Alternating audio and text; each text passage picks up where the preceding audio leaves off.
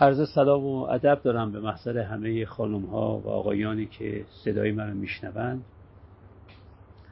و خیلی سپاسگزاری می‌کنم از همه دستندرکاران و مسئولان انتشارات قغنوس مخصوصا خانم حسین زادگان که مسئول برگزاری این نوع جلسات بودند و هستند و خواهند بود. و خیلی خوشحالم که در محضر دوست جوان فرهیخته و دانشمند خودم هستم آقای شبگرد. و بسیار خوشحالم که دارم یک اثر ارزشمند فلسفی رو نوشته دوست عزیزم آقای دکتر اردبیلی رو محل بحث و گفتگو قرار میدم. و امیدوارم همه دوستان از این چند دقیقه سودی ببرند و باعث نشم که کتاب آقای دکتر اردبیلی ارزشش با سخنان من سر سوزنی کاهش پیدا بکنه چون بد معرفی کردنم بهترین ضد تبلیغ می‌تونه باشه. من خدمت. ممنونیم استاد. خیلی خوشحالیم که در روز دوازده خرداد روز تولد شما در خدمتتون هستی اینجا تبریک کردیم خدمتتون. براتون آرزوی سلامتی داریم عمر طولانی و خیلی خوشحالیم که امروز در خدمتتون هستیم. در رابطه با کتاب پرتاب های فلسفه آقای دکتر محمد مهدی اردبیلی. در بخشی از تلخیص مقدمه این کتاب نویسنده در رابطه با متن توضیحی دادن. هر متن نوعی پرتاب است. پرتابی که نتیجهش اساسا غیر قابل پیش بینی.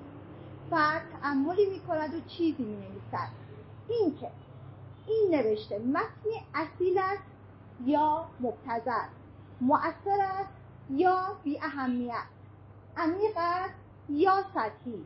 ماندگار است یا گذرا پیشا پیش روشن نیست.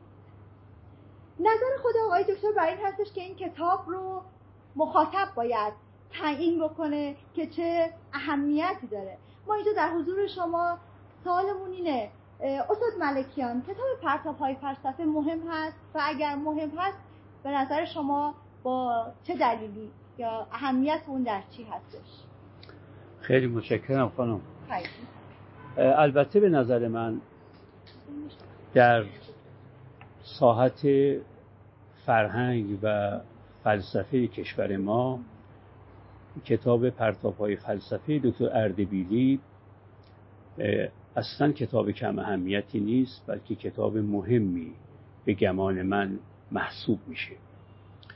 خب البته همه سروران هم می‌دونن این کتاب رو اگر بخوایم در ژانرهای نوشتارهای فلسفی جا بدیم باید در ژانر اسی و جستار قرارش بدیم. در واقع ادامه سنتی که ما معمولا نسبش رو به مونتنگ میرسونیم فیلسوف معروف فرانسوی. جستاره. و چون جستاره باید توجه به جستار بودنش کرد. خب حالا اگر کسی بپرسه که جستار به چه نوع نوشته ای شما میگید جستار؟ من خودم نوشته ای که سه تا ویژگی داشته باشه رو بهش میگم جستار. و البته نه اینکه من اینو بگم. استنباط من اینه که از زمان منتهی به این سو به نوشتارهایی که این سه تا ویژگی رو داشتن جستار می‌گفتند. و اگر این سه تا ویژگی رو ملاک قرار بدیم مسلما نوشته دکتر اردبیلی جستاره. خب من این رو عرض می‌کنم. ویژگی اول اینه که هر نوشته ای هر کسی می نویسه فرق نمی‌کنه در چه حوزه معرفتی بنویسه. خواه حوزه معرفتیش ارز کنم که فلسفه باشه خواه حوزه معرفتیش علوم تجربی طبیعی باشه خواه علوم تجربی انسانی باشه خواه علوم تاریخی باشه خواه علوم عرفانی باشه. اهمیت نداره. هر که هر نوشته ای نوشت در قالب مقاله در قالب رساله در قالب کتاب یا هر که به جای نوشتن گفت در قالب تدریس در قالب سخنرانی در قالب گفتگو در قالب مصاحبه یا هر قالب دیگر گفتاری هر که تلقی خودش رو داره از جهان هستی یا بخشی از جهان هستی بیان می‌کنه. ولی ادعاش اینه که تلقی که من از جهان هستی دارم مطابق با واقع هم هست. بنابراین در اینکه هر که هر چه گفت و نوشت تلقیش از عالم واقع و بخشی از عالم واقعه این عامه.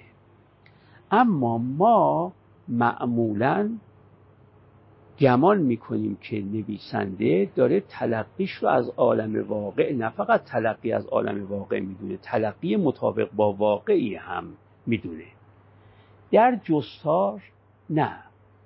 نویسنده داره میگه واقعا نوشتم رو تلقی از عالم واقع بدونید دوستان توجه می‌کنن چه عرض می‌کنم؟ همه نوشته ها فی واقع تلقی از عالم واقعا. اما ما گمان می‌کنیم در نوشته های غیر جستاری فرض نویسنده اینه که این تلقی تلقی است از عالم واقع ولی مطابق با عالم واقع. در جستار خود نویسنده از اول داره به زبان بیزبانی و حتی به زبان بازبانی میگه آقا فقط تلقی مدارم از عالم واقع میگم ادعایی بالاتر از این ندارم از این نظر به نظر من جستار متواضعانه ترین نوع نوشتاره. و نه فقط متواضع ترین نوع نوشتاره اصلا واقع بینانه ترین نوع نوشتاره. چرا؟ چون بزرگترین واقع بینیش در اینه که میگه من می‌دانم که تلقیم رو دارم از عالم واقع بیان می‌کنم. ادعایی بیش از تلقی ندارم. این نکته اول. نکته دوم اینه که در نوشتارهای از مقوله جستار معمولا فقط باورهای نویسنده بیان نمیشه. باورهاش بیان میشه ولی احساسات و عواطفش هم در کنار باورها بیان میشه.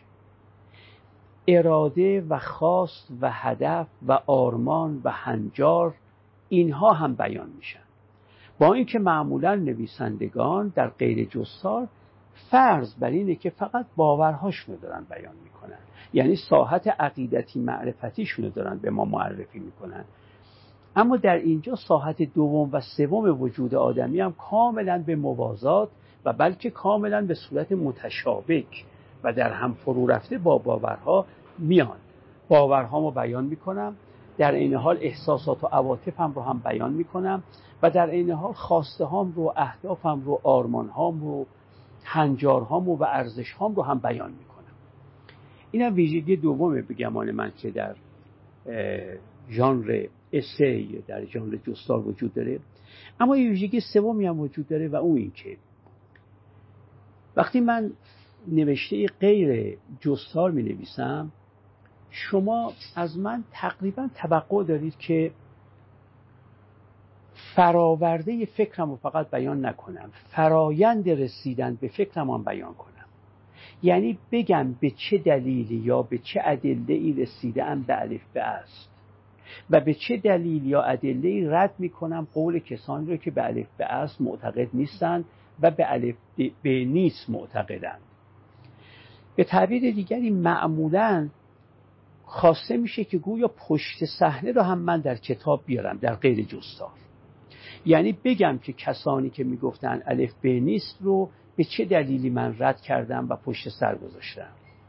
کسانی که می‌گفتن الف به است به چه دلیل سخنشون رو پذیرفتم؟ آیا دلیلی قویتر از ادله سایر کسانی که می‌گفتن الف به هستم من برای الف به هستم دارم یا نه؟ یعنی گویا پشت صحنه هم باید بیان بشه. ولی در جستار فقط فراورده بیان میشه. فرایند دیگه بیان نمیشه. میگه من به الف به از معتقدم.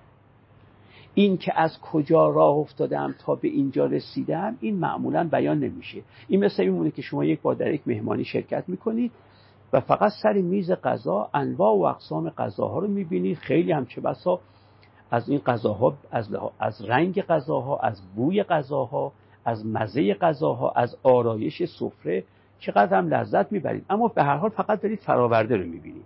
اما یک بار هم آشپزها یا سرآشپز میاد میگه که ما صبح تا حال یا دیروز تا حال چه کرده ایم که تونستیم این سفره رو فراهم بکنیم؟ اینجا فقط فراورده رو شما نمی‌بینید. از فرایندم مطلع میشید.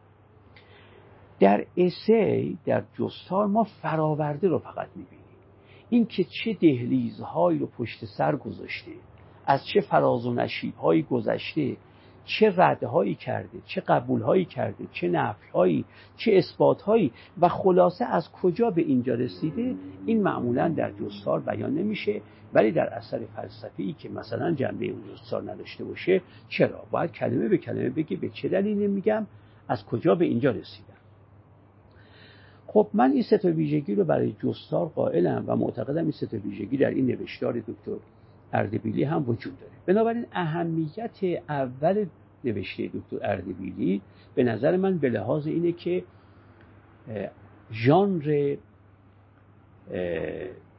اسی رو در ایران اگر نگم نخستین بار در واقع وارد کرده ولی نسبت به بعضی کتاب های دیگر که من دیدم که اونا هم انگار حالت جستاری دارن به نظر من وزن این کتاب اصلا قابل قیاس با اونها نیست. خیلی قوی تر از اوناست. من اونها رو اسم نمی‌برم ولی چند تا نوشته دیگه هم من دیدم که اونا هم یه حالت جستار نویسی رو القا می‌کنن. ولی از بته در این رده من فکر می‌کنم نخستین کار کار دکتر اردبیلی. این نکته اول.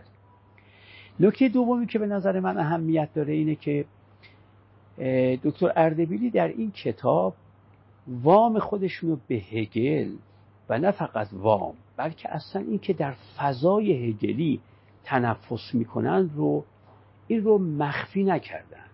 و این به نظر من چیز ارزشمندی. چرا؟ به دو جهت. یکی به این جهت که من اساسا این که وامم رو بیان کنم به یک متفکر چقدر به لحاظ اخلاقی ارزشمندی. اما نکته دومم این که لاعقل بدونم که اگر کسانی با هگل مخالفت دارند از اول بدونن در این کتاب چیز مطابق طبعشون نخواهند یافت. بدونن که باید توی فضای هگلی وارد بشن تا در از این کتاب بتونن سود بیشتر ببرن. این به نظر من خیلی ارزش داره که من بگم که من دارم در چه فضایی تنفس می‌کنم. اگه از این فضا اساسا لذتی نمی‌برید و خوشتون نمیاد خب می‌تونید وارد نشید. از اون طرف هم بدون خواننده که چه مفروضاتی دکتر اردبیلی داره دیگه تو اون مفروضات با ایشون مناقشه نکنه. مفروضات هگلی در این وجود داره. من فکر می‌کنم این پنهان نکردن هم چیز مثبتی در کار ایشون. و اما نکته سومی که برای من مهمه مواضعی است که در این کتاب ایشون ازش طرفداری کردن. و این مواضع به نظر من خیلیش از نظر من. البته بازم نظر من معنیش نیست که نظر درستیه. ولی از نظر من خیلی من همدلی دارم با این مواضع ایشون. خیلی مواضع معرفت شناختی مواضع معرفت شنا... ما بعد طبیعی حتی مواضع ارزش شناختی و اکسیولوژیک ایشون دارن که این مواضع از نظر من ملکیان خیلی پذیرفتنیه. نه فقط پذیرفتنیه بلکه خوبم ادا شده خوبم بیان شده مؤثر بیان شده. استدلال به سود چندان نشده ها ولی به طرز باورپذیری القا شده.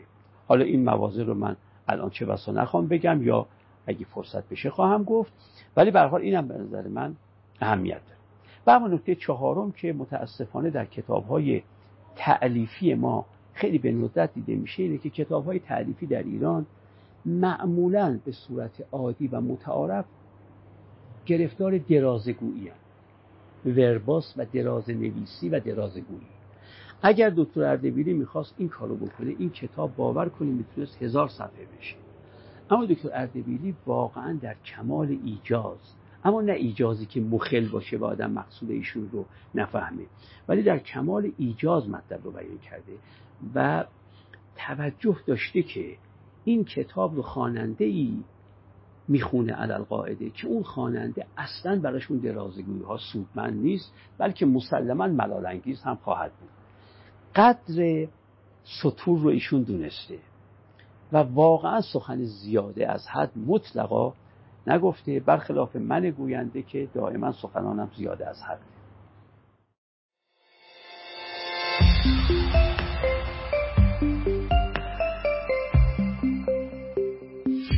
اولا که می‌بینم بله خیلی به صورت محسوسی می‌بینم و ثانیا هم خیلی میپسندم. خیلی خوبه. این که من سخن انتظایی بگم تا طرف بدانه که اولا من در چه فضایی تنفس می‌کنم و ثانیا مبانی نظریم چیاست و بعد برسم به سخنان انزمامی و محسوس و ملموس این به نظر من روش کاملا قابل دفاعیه. هم می‌بینم و هم قابل دفاعه. ولی مطلب بر سر اینه که اساسا نوشته دکتر اردبیله حتی در قسمت های بعدیش هم یک سلسله معلوماتی رو برای خواننده مفروض می‌گیره. حتی اونجا هم که درباره خوراک سخن گفته میشه اونجا هم که درباره تاریکی سخن گفته میشه اونجا هم اینجور نیست که واقعا بدون هیچ پیش زمینه فلسفی بشه استفاده تام و تمام داشت. ولی بله اینکه به طور نسبی هرچه از اول کتاب به آخر کتاب نزدیک میشیم کتاب فهم پذیرتر آسان یافتر میشه هم واقعیت داره و هم به نظر من کار درستیه در نوشتن. سوال این که نویسنده این کتاب خود دکتر اردبیلی است؟ در مقام فیلسوف آنطور که هگل گفته در واقع این زمان است که اردبیلی اون رو به بیان در آورده و آیا این می‌تونه ابتدایی باشه برای اینکه دیگرانی هم تلاش های مشابهی انجام بدن اما کتاب های در آینده نزدیک داشته باشیم مشابه پرتاب های فلسفه؟ در سه قسمت من خوبه که جواب دوست عزیزم رو بدم. نکته اول در باب مبانی فلسفی که اصلا از اون مبانی ما نتیجه می‌گیریم که رفت و نسبت متن و ماتن اینه که دکتر اردبیلی گفتن.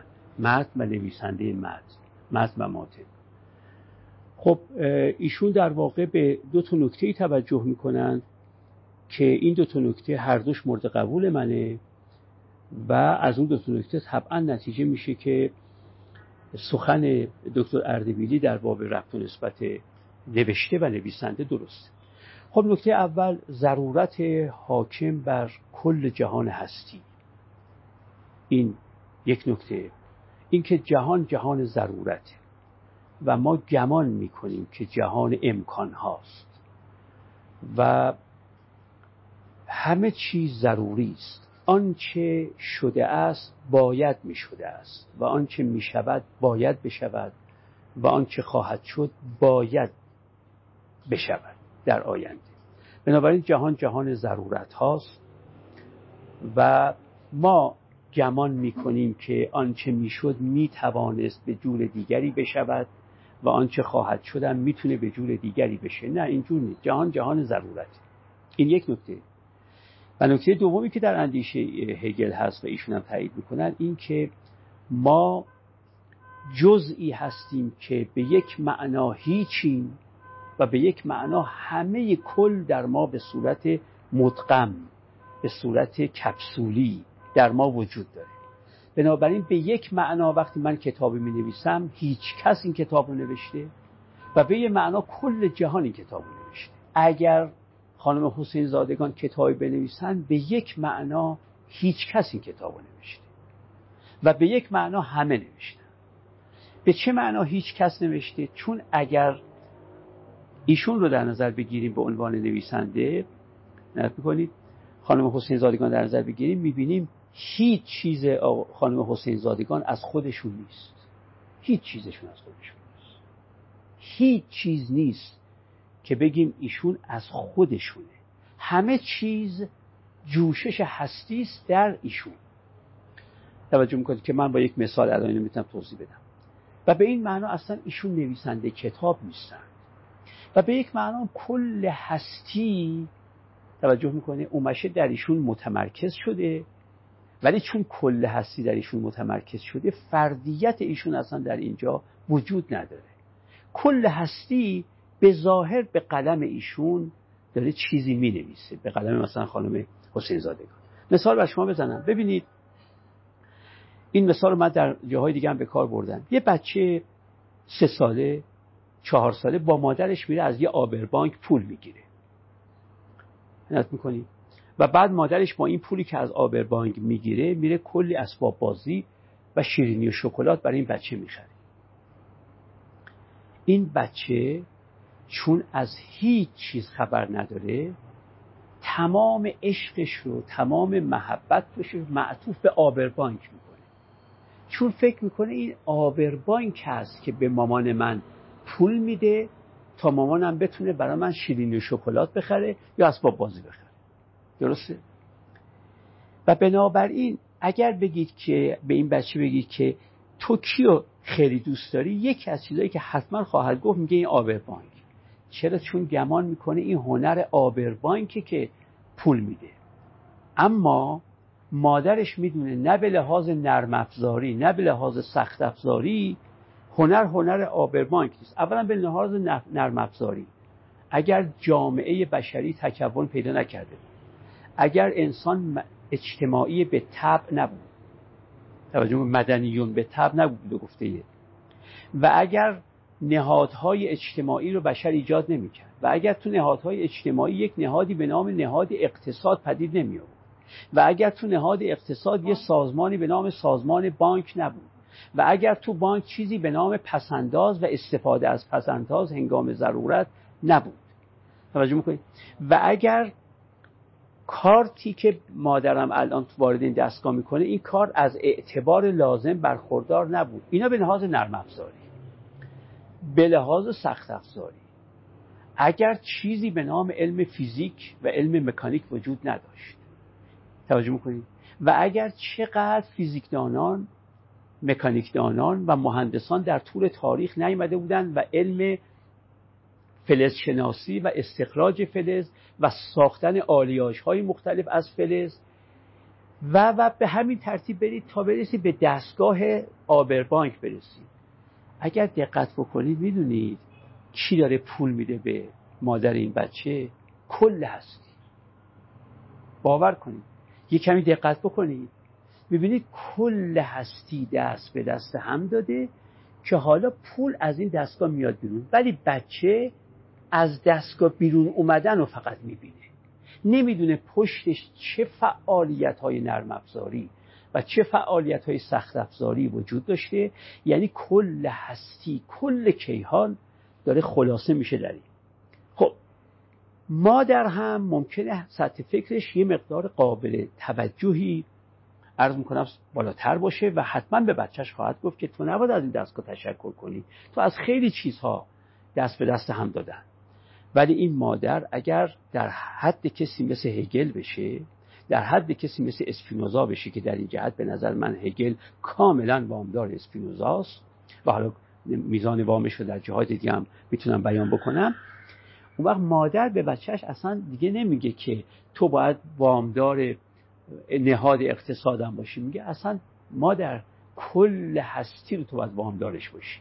خب من می‌خوام بگم وقتی دکتر اردبیلی این کتاب می نویسه من اگر بچه باشم فکر می‌کنم این کتاب رو دکتر اردبیلی نوشت ولی کل هستی دست به دست هم داده تا اردبیلی پدید اومده و در اون اردبیلی باورهایی پدید اومده و احساسات و عواطفی که مقتضای این بوده که خوشش آمده از این باورها و اراده ای که گفته این باورها رو با دیگران در میان بگذارم و بعد ناشری پیدا شده که اون ناشر هم این اراده ایشون رو به مرحله تحقق رسونده.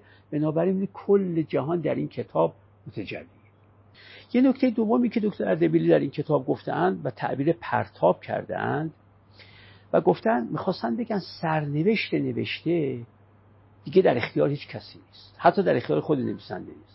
خب به این معنا کاملا درسته.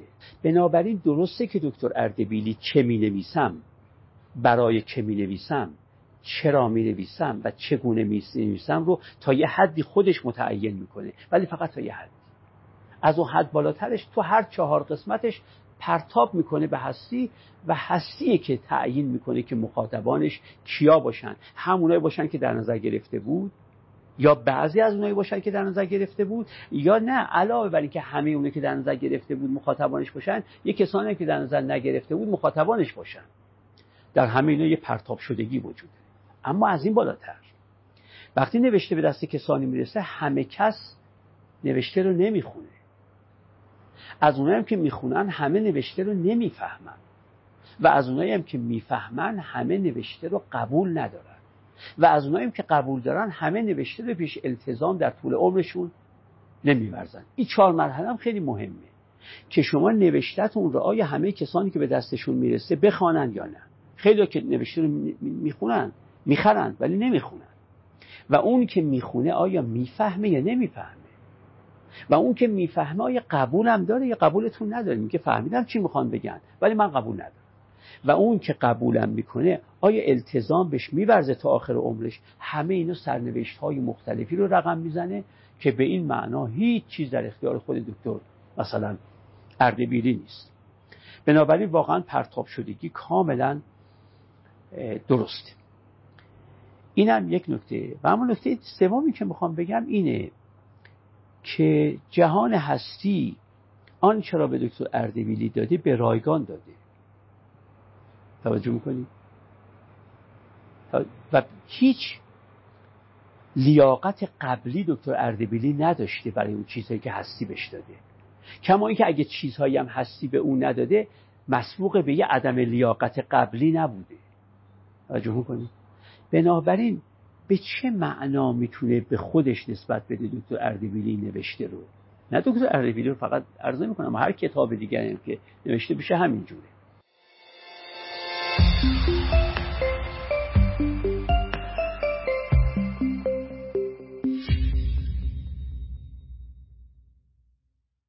این اتفاقا یکی از جهاتی است که من خیلی با دکتر اردبیلی همدلی دارم. من 21 سال پیش مقاله نوشتم تحت عنوان تقریر حقیقت و تقلیل مرارت وجوه تراژیک زندگی روشنفکری. و واقعا می‌تونم بگم که در حدی که یک مورچه کله پاچه داره در حد اون اونم مانیفست زندگی من البته گفتم به حدی که اصلا مورچه می‌تونه کله پاچه داشته باشه بیشتر از این تصور نکن. و از اون سال تا الان من همیشه مورد شماتت و مخالفت و اعتراض سایر دوستان و روشنفکران و بعضی از کنشگران سیاسی بودم که چرا تو این حرف زده ای و در همین اواخر هم من در همین تقریبا یک ماه پیش با استاد و دوست عزیزم آقای دکتر سروش هم باز در این باب گفتگویی داشتم. من در اون سال در سال 79 همین نکته رو عرض می کردم من می گفتم که روشنفکر دو وظیفه داره نسبت به جامعه جهانی یا نسبت به جامعه خودش. یکی این که حقیقتی را که دریافت کرده البته حقیقت رو همیشه باید تو علامت کوتیشن مارک گذاشت. حقیقت یعنی حقیقت به گمان من. حقیقتی که من از هستی دریافت کردم. می‌گفتم یکی این که باید حقیقت رو با هم نوعان خودش در میون بگذاره. اگر من چیزی از هستی دریافت کردم و به نظرم میاد این یکی از حقایقه که من دریافت کردم در طور ذهن من افتاده اینو با هم نوعان خودم به گفته ما قدیمی ها در میان بگذارم به گفته شماها شعر کنم. توجه می‌کنید به اشتراک بگذارم حالا هر کار می‌خواید بکنید شما شعر کنید. من در میان می‌ذارم. اینو بهش می‌گفتم تقلید حقیقت. یعنی بیان حقیقت. و دوم می‌گفتم تقلیل مرارت. یعنی کاستن از درد و رنج مردم. من باید درد و رنج مردم هم تا اونجایی که می‌تونم اپسیلونی سر سوزنی ذره ای بکاهم. می‌گفتم این دوتا کار دوتا کاری است که یک روشنفکر باید در زندگیش بکنه. تا وقتی که این دوتا همسو هم که هیچ مشکلی نیست خیلی هم عالی ولی اگر روز این دوتا با هم همسو نشدن چه باید کرد؟ و اینجا نطفه این مسئله منعقد میشه. اگر وقتی من در زندگی بر سر دوراهی قرار گرفتم که با هم نوعان خودم یا لاقل با شهروندان جامعه خودم بر سر این دوراهی که اگر بخوام حقیقتی رو برشون آشکار بکنم که به گمان خودم حقیقته درد و رنجشون نه فقط کاهش پیدا نمی‌کنه بلکه چه بسا افزایش هم پیدا بکن. یا از اون طرف اگه بخوام درد و رنجشون رو کاهش بدم چه بسا مجبور باشم یه حقیقتی رو کتمان کنم یا خلافش رو بگم. خب دو تا وظیفه اخلاقی دارم یکی تقلیل حقیقت یکی تقلیل مرارت. حالا این دو هم نزاع کردم. من در اون مقاله در اون سال 79 نوشته بودم که ترجیح با کدوم یک از این دوتاست اونجا اظهار نظری که کرده بودم در سه مرحله بود. مرحله اولی که می‌گفتم ادله کسانی که میگن تقریر حقیقت باید مقدم بداریم و تقلیل مرارت. و ادله کسانی که میگن تقلیل مرارت رو باید بر تقریر حقیقت مقدم بداریم. گفته بودم ادله به نظر من کاملا هم بزن نه این ادله می‌تونن صاحبان این قول رو رد کنن و از میدان بدر کنن. نه این ادله اونقدر قوی که بتونن صاحبان این قول مخالف رو از میدان بدر بکنن گفته بودم ادله کسانی که میگن این مهمتر از اینه و باید مرجح دانسته بشه. و ادله کسانی که میگن این مهمتر از اینه و اینو باید ترجیح داد ادلهشون به نظر من به یک اندازه قویه یا بگیم به یک اندازه ضعیفه و بنابراین با استدلال فلسفی به نظر من هیچ کدوم از این دو قول رو از میدان نمیشه به سود قول دیگه بدر کرد این نکته اول که گفته بودم. نکته دوم گفته بودم حالا که ما نمی‌تونیم به روش استنتاجی و استدلال فلسفی این کارو بکنیم باید به شهود خودمون رجوع کنیم. ببینیم آیا شما به شهود خودتون که رجوع می‌کنید در این گونه موارد که اگر حقیقتی رو بگید در دورنجی افزایش پیدا می‌کنه یا اگر بخواید در دورنجی کاهش پیدا بکنه باید حقیقتی رو کتمان کنید یا خلافش رو بگید. کدوم رو ترجیح میدم؟ گفته بودم به شهود خودتون هر کسی باید رجوع کنه. چون جایی که استدلال فلسفی مفقود میشه اونجا چاره جز به شهود خودمون رجوع کردن نداریم. اینم نکته دومی که گفته بودم و اما نکته سومی که گفته بودم گفته بودم و اما شهود شخص من میگه تقریر حقیقت ترجیح داره بر تقلید مرارت. ما باید حقیقت رو بگیم. ولو مرارت مردم افزایش پیدا بکنه. در رنج مردم افزایش پیدا بکنه. توجه بکنید. شهود من اینو میگه. البته من معتقدم ما اگر حقیقت رو در جایی گفتیم و در دوننج مردم افزایش پیدا کرد از اون طرف هم راههایی برای آشتی دادن مردم برای کاپینگ مردم کنار آمدن مردم با این حقیقت تلخ وجود داره. اون راه ها رو هم می‌تونیم در اختیار هم نوعمون بگذاریم. بگیم ببین حقیقت اینه تلخ هم هست. و کدام حقیقت انسانی که تلخ نیست؟ من که فکر می‌کنم در علوم انسانی تقریبا هر حقیقتی تلخ. نماینده نباید سخنگوی مردم باشه. بگه هر چه مردم میگن درست گفتن هر موضعی که می‌گیرن درسته. من باید سخنگوی مردم باشم نماینده مردم باشم و در برابر رژیم سیاسی حاکم بر اون جامعه از مردم دفاع کنم. من گفته بودم این درست نیست. گفته بودم که روشنفکر باید داور مردم هم باشه. یعنی روشنفکر باید به مردم بگه در عین حال در اینجا شما حق با شما نیست. نه اینکه حق با شما نیست یعنی حق با رژیم سیاسی حاکم بر جامعه است. نه. در اینجا چون شما به لحاظ فرهنگی به خطا رفته اید میوه سیاستتون هم میوه سیاستی شده تا این حد گندیده و فاسد و مسموم کننده و مزر سیاست و رژیم سیاسی میوه درخت فرهنگ جامعه است. اگر درخت فرهنگ جامعه درختی ناسالم باشه میوه سیاستش هم میوه گندیده و فاسد و مسموم کننده و زهراگینیه. بنابراین می‌گفتم هرگز ما نباید خودمون نماینده مردم بدونیم و سخنگوی مردم بدونیم. نه ما باید داور مردم باشیم. هر جا حق با مردم بگیم حق با شماست. هر جا حق با مردم نیست صریحا و سریعا بگیم حق با شما نیست. بنابراین ما مردم نماینده شما نیستیم که هرچی شما میگید ما وکیل و رعایای شما باشیم وکیل شما باشیم نماینده شما باشیم وکیل مدافعتون باشیم. اصلا و ابدا. ما به خاطر نودوسی که داریم و اون نودوسی به ما میگه که اگر خواسته هاتون با نیازهاتون معارض افتاد ما باید جالب نیازهاتون رو بگیریم. ما به شما میگیم خیلی از خواسته هاتون با نیازهاتون منافات داره. خیلی جاها خطا می‌کنید. این خطاها رو باید تصحیح کرد. گفتن همینطور که روشنفکر دولتی قابل دفاع نیست روشنفکر مردمی هم قابل دفاع نیست. چرا آدم روشنفکر باید مردمی باشه؟ روشنفکر باید تابع حقیقت باشه. هر جا حقیقت در جانب مردمه باید بگید من در کنار مردم میستم نه چون مردمن چون حقیقت رو میگن. و هر جا مردم حقیقت رو نمیگن و دستخوش خطان دستخوش هزیانن دستخوش توهمن دستخوش پیش داوریان دستخوش جزم و جمودن دستخوش تعصبن دستخوش آرزو اندیشیان دستخوش خرافه پرستیان دستخوش استدلال گریزیان در اینجا ها من جانب مردم رو نمی‌گیرم. چرا؟ چون من آرمان حقیقت برام مهمه خب به این لحاظ البته من طرفدار مردم نیستم اما نه به منه که مخالف مردمم نه طرفدار حقیقتم. هر جا مردم حقیقت رو میگن کاملا خادمشونم کمک بهشون می‌کنم. هر جا مردم حقیقت هم نمیگن خدمت و کمک هم بهشون اینه که گوشزد بهشون بکنم که شما در اینجا بر حق نیستید. از این لحاظ من کاملا موضع ایشون رو پذیرفتم. میپذیرم. و جالبه که وقتی این قسمت های نوشته ایشون رو میخوندم خیلی احساس می‌کردم که چقدر جان و سخن از زبان ما می‌گویی. بنابراین بله من معتقدم روشن فکر نباید مردمی باشه نباید دولتی باشه. دولتی بودنش که از بس مفتزعه همه میگن اما مردمی بودنش هم ما باید بگیم. ما عاشق مردم باید باشیم و شما عاشق هر کسی باشید. اگر نیازهای او با خواسته هاش تعارض پیدا کرد نیازهاش بر خواسته هاش کار می‌کنید رکان. شما بچهتون مگه عاشقش نیستی؟ اگر روزی بچهتون نیازی داشته باشه ولی خواستش با نیازش متعارض باشه فقط به جهت اینکه عاشقش هستید چی رو بر چی ترجیح خواستش رو بر نیازش یا نیاز رو بر خواستش نیاز رو بر خواستش بچهتون بستنی می‌خواد.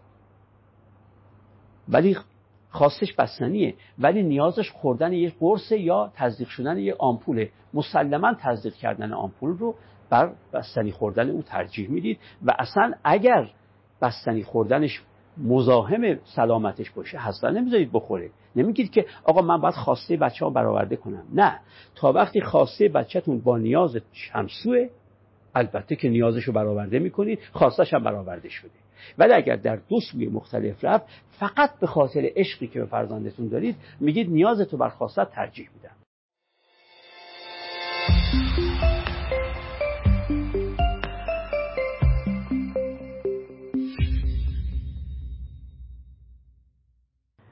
سوالیه که من الان جوابش رو میگم چون من اگه مورد سوال واقع نمی شدم به این بحث خودم رو وارد نمی کردم اما وقتی سوال میشه دیگه باید اونی که در ذهن و زمیرم میجوشه همونو بگم. آقای شبگر سوالشون اینه که اگر ما ضرورت علی معلولی رو بپذیریم یعنی اولا قائل به اصل علیت باشیم و ثانیا هم علاوه بر این قائل به اصل علیتیم اصل علیت رو فقط یک اصل کلی ندونیم. یک اصل ضروری هم بدونیم. نمیشه در جایی علت حضور پیدا بکنه و معلول بگه من نمی‌خوام بیام. اصلا و ابدا. بنابراین اصل علیت فقط کلی نیست. هر علتی در جایی حضور پیدا کرد باید معلولش حضور پیدا کنه. بنابراین کلیت همراه با ضرورت خب حالا هر که این اصل علیت رو بپذیره و ضرورت اصل علی معلولی هم بپذیره نه امکانی بودن اصل علی و معلولی اون وقت سوال پیش میاد که آیا این در مورد انسان به جبر قائل نباید بشه؟ به جبرگرایی نباید قائل باشه خب غالبا در طول تاریخ متفکران چه متفکران فیلسوف چه متفکران الهیاتی و الهیات دانان و الهیاتی اندیشان چه متفکران عارف مسلک و چه عالمان علوم تجربی انسانی مثل روانشناسی. اینا وقتی با این سوال مواجه می شدن غالبا نه همه ولی غالبا اینجور بود که می‌خواستن یه کاری بکنن که این جبرگرایی از دلش بیرون نیاد. از موجبیت علی معلولی از متعین انگاری معلول ها به دست علت ها جبر در عالم انسانی پیش نیاد. چون میدن اگر قائل بشیم که انسان ها موجودات مجبوریان اون وقت به تعبیری که معمولا در این گونه موارد گفته میشه سنگ رو سنگ بند نمیشه اگه بخوایم بگیم انسان ها مجبورن. و معمولا این سنگ رو سنگ بند نمیشه یه چیزی که تا میگن آدم خواست خودش کنار بکشه که یه جوری سنگ رو سنگ بند بشه. خب من اگر البته انگیزه نداشتم این مطلب رو بگم ولی چون وقتی می‌پرسن نمی‌تونم خلاف عقیدم بگم من اتفاقا به جبر انگاری قائلم. و به معتقدم یا شما باید اصل علیت رو انکار کنید یا در عالم انسانی هم به جبرگرایی باید تن بدید منتها جبر انگاری که من قائلم جبر انگاری اسپینوزاییه که در هگل هم تا اونجایی که من هگل رو خیلی خیلی اندک می‌شناسم که گفتم تقریبا شناختم. سفره در هگل میاد جلوه می‌کنه. من به جبرگرایی ارز کنم که اسپینوزایی قائلم. ولی جبرگرایی اسپینوزایی نه اخلاق رو تعطیل می‌کنه نه تعلیم و تربیت رو تعطیل می‌کنه و نه حقوق را یعنی قانون را یعنی کیفر و پاداش قانونی رو تعطیل می‌کنه. خب در اینجا فرصت نیست که من اینو بگم. ولی من به جبرگرایی اسپینوزایی قائلم. چرا؟ چون به متعین انگاری معلول به دست علت یعنی به عدم تخلف معلول از علت یعنی خلاصه به ضرورت اصل قائلم و هیچ انکار نمی کنم که تمام تلاش هایی که برای آشتی دادن آزادی انسان با ضرورت علی و معلولی صورت گرفته به نظر من ناموفق. و بنابراین شما یا باید اصل علیت رو انکار کنید یا اگه قبول کردی دیگه نمی‌تونید جبر رو انکار کنید به گمان من.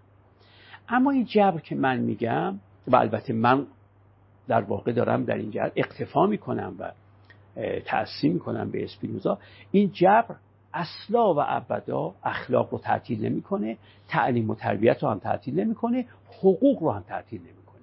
و کیفرهای حقوقی رو.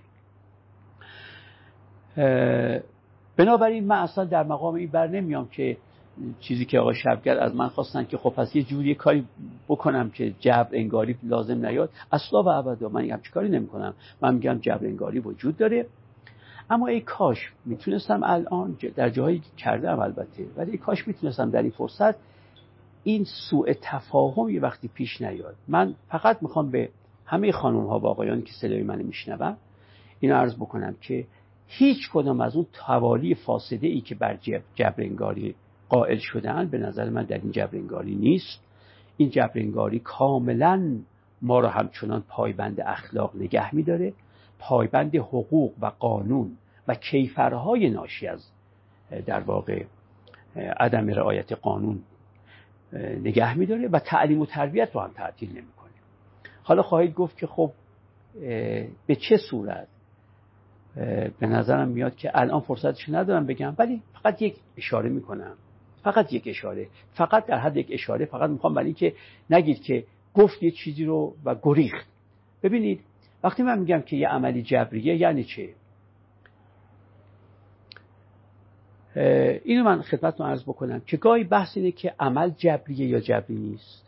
گاهی بحث اینه که اراده جبریه یا جبری نیست. گاهی بحث در باب اینه که میل جبریه یا جبری نیست و گاهی هم بحث در باب اینه که میل به میل جبریه یا جبری نیست. ما چهار نوع جبر رو هم نباید با هم خلط کنیم. اما برای بحث من بذارید به طور کلی من بگم عمل ولی همین سخن در باب اراده هم صادقه در باب میل هم صادقه در باب میل به میل هم صادقه ببینید وقتی شما میگید یه عملی جبری یعنی چی؟ مثال بزنم. اگر گفتید که این سخن گفتن ملکیان در اینجا جبران ازش داره صادر میشه معناش چیه؟ معناش اینه که مثلا صد تا عامل باید دست به دست هم بدن که اگر این صد تا عامل هر صد تاشون حضور پیدا کردن در صحنه و دست به دست هم دادن ملکیان به آسمون بره به زمین بیاد به آب و آتش خودشو بزنه به در و دیوار بکوبه این جمله از دهنش صادر خواهد شد. این دیگه معنی جبرینه دیگه.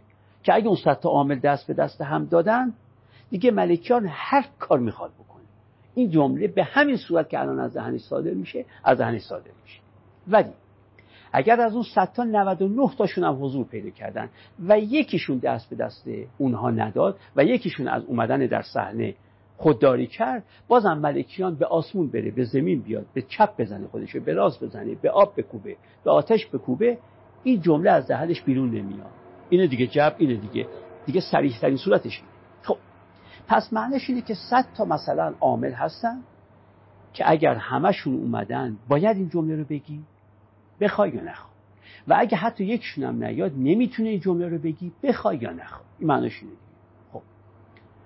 اما چی گفته که این صد تا عامل چیان یکی از اون صد تا عاملم توصیه های اخلاقی پدر من در کودکی به من کرده. این هم هست. توصیه هایی است که معلم دبیرستانتون به شما کرد. اونم یکی از اونست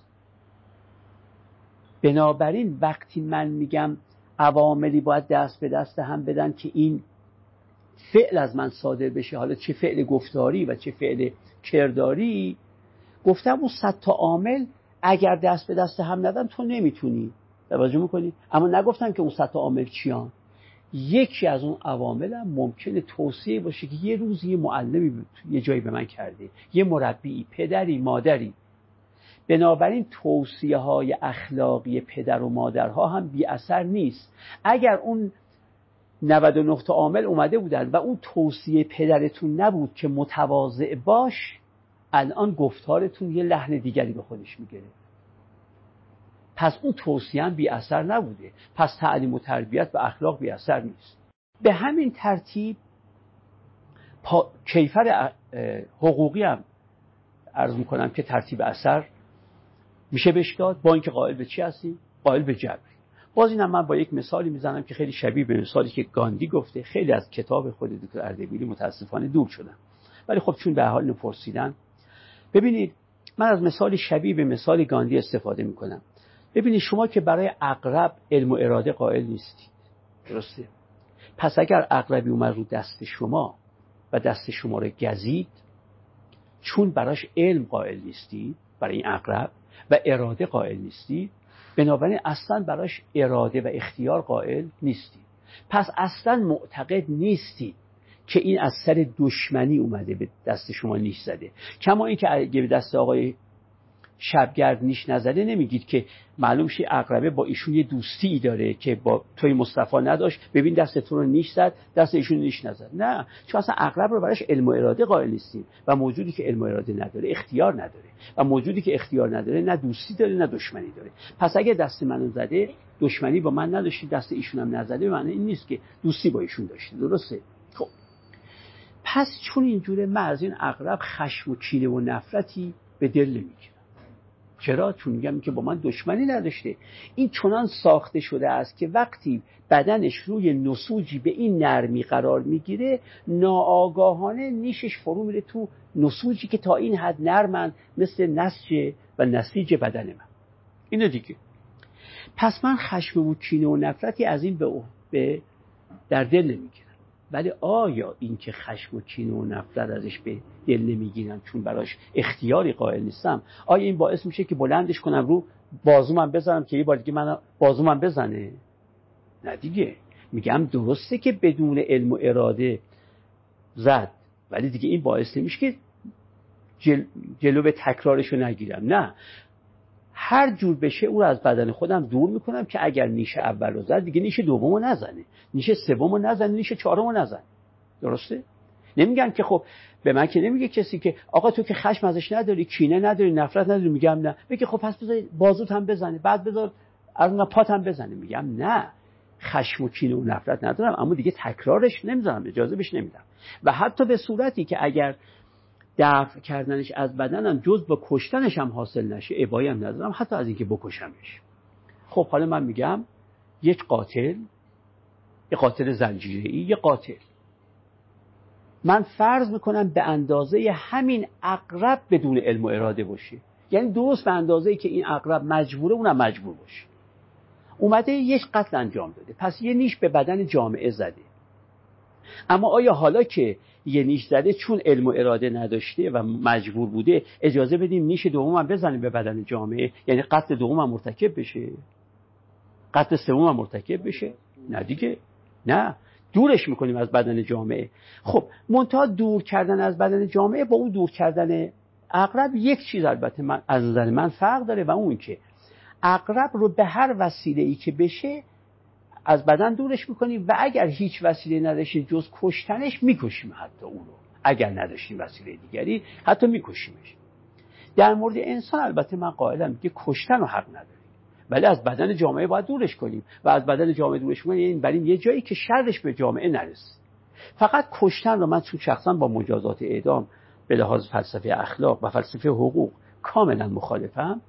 کشتن رو نمیگم. در مورد اقرب می‌گفتم اگر چارمون منحصر شد در کشتن حتی میکشیمش. اما در مورد انسان من معتقد به کشتن نیستم. خب ببینید با اینکه قائل شدم حتی اون قاتل زنجیری هم ممکنه مجبور بوده در این جهت ولی با این همه کیفر حقوقی سر جای خودش باقیه. چرا؟ چون معنا نداره که من به پیکر جامعه بذارم ضربه دومم بخوره ضربه سومم بخوره. فقط او رو از پیکر جامعه دور می‌کنه بنابراین من معتقدم جبری که اسپینوزا قائل بود و منم به اون جبر قائلم این جبر اخلاق را و تعلیم و تربیت رو و حقوق را و کیفر حقوقی رو اصلا تعطیل نمی‌کنه. ولی با این همه به نظر میاد به لحاظ فلسفی قابل دفاعه به دلیل اینکه ضرورت اصلی علی و معلول رو پذیرفتیم. اگر شما بخواید این جبر رو قائل نباشید باید ضرورت اصلی علی و رو انکار بکنید یا یه کاری بکنید که کانت می‌کرد که به نظر من ناموفقه. و اون که کانت می‌گفت انگار این ضرورت علی و معلولی در ناحیه روح وجود نداره. در ماده و مادیات وجود داره. روح یک نوع آزادی درش وجود داره که من این راه رو به نظرم میاد که کاملا ناموفقه. ممنون استاد. خیلی لطف کردید. قربان شما حضور شما رو واقعا توی این شرایط سخت خیلی خیلی از شما سپاس گذاریم که این فرصت رو به ما دادیم تا در رابطه با کتاب پرتاب های فلسفه در صحبت بکنیم. واقعا شما سپاس گذاریم. تولدتون رو با هم خدمتتون تبریک میگیم. آرزوی سلامت داریم. عمر طولانی. ما در خدمتتون هستیم. اگر صحبتی در رابطه کتاب صحبتی باقی مونده نه راجع به آمدنم که البته باید اینو بگم گر آمدنم به خود بودی نامدمی. ولی خب جبره و بنابراین دیگه آمدم. اما راجع به کتاب پرتاب های فلسفه خیلی توصیه می‌کنم دوستان این کتاب رو بخونن. چون فکر می‌کنم که این کتاب موارد تعمل برانگیز درش خیلیه. و من کتاب تعمل برانگیز رو خیلی دوست دارم. یعنی کتابی که آدم رو به فکر فرو ببره. ممکنه حاصل فکرمون این باشه که با نویسنده موافقت کنیم و ممکنه هم حاصلش این باشه که مخالفت کنیم کما اینکه من در مواردی هم با آقای دکتر اردبیلی مخالفم. اما در این حال تعمل برانگیزی خیلی مهمه تو کتاب. که آدم به فکر فرو بره و یه بار دیگه به خودش با خودش مواجه بشه که راستی تو چی میگی در این باب؟ توجه می‌کنی؟ کتاب هایی که ما رو به خودمون برمیگردونن و میگن خب بفرما این حرفو زده. تو چی میگی؟ این به نظر من کتاب های و کتاب دکتر اردبیلی انصافا یکی از این کتاب های مختنمی است که من در این چند سال اخیر خوندم و سلام امیدوارم همه شنوندگان و بینندگان سودی برده باشن و من وقتشون رو ضایع نکرده باشم. و امیدوارم در این فرصت های دیگری هم بتونم در خدمتشون باشم. و سلام.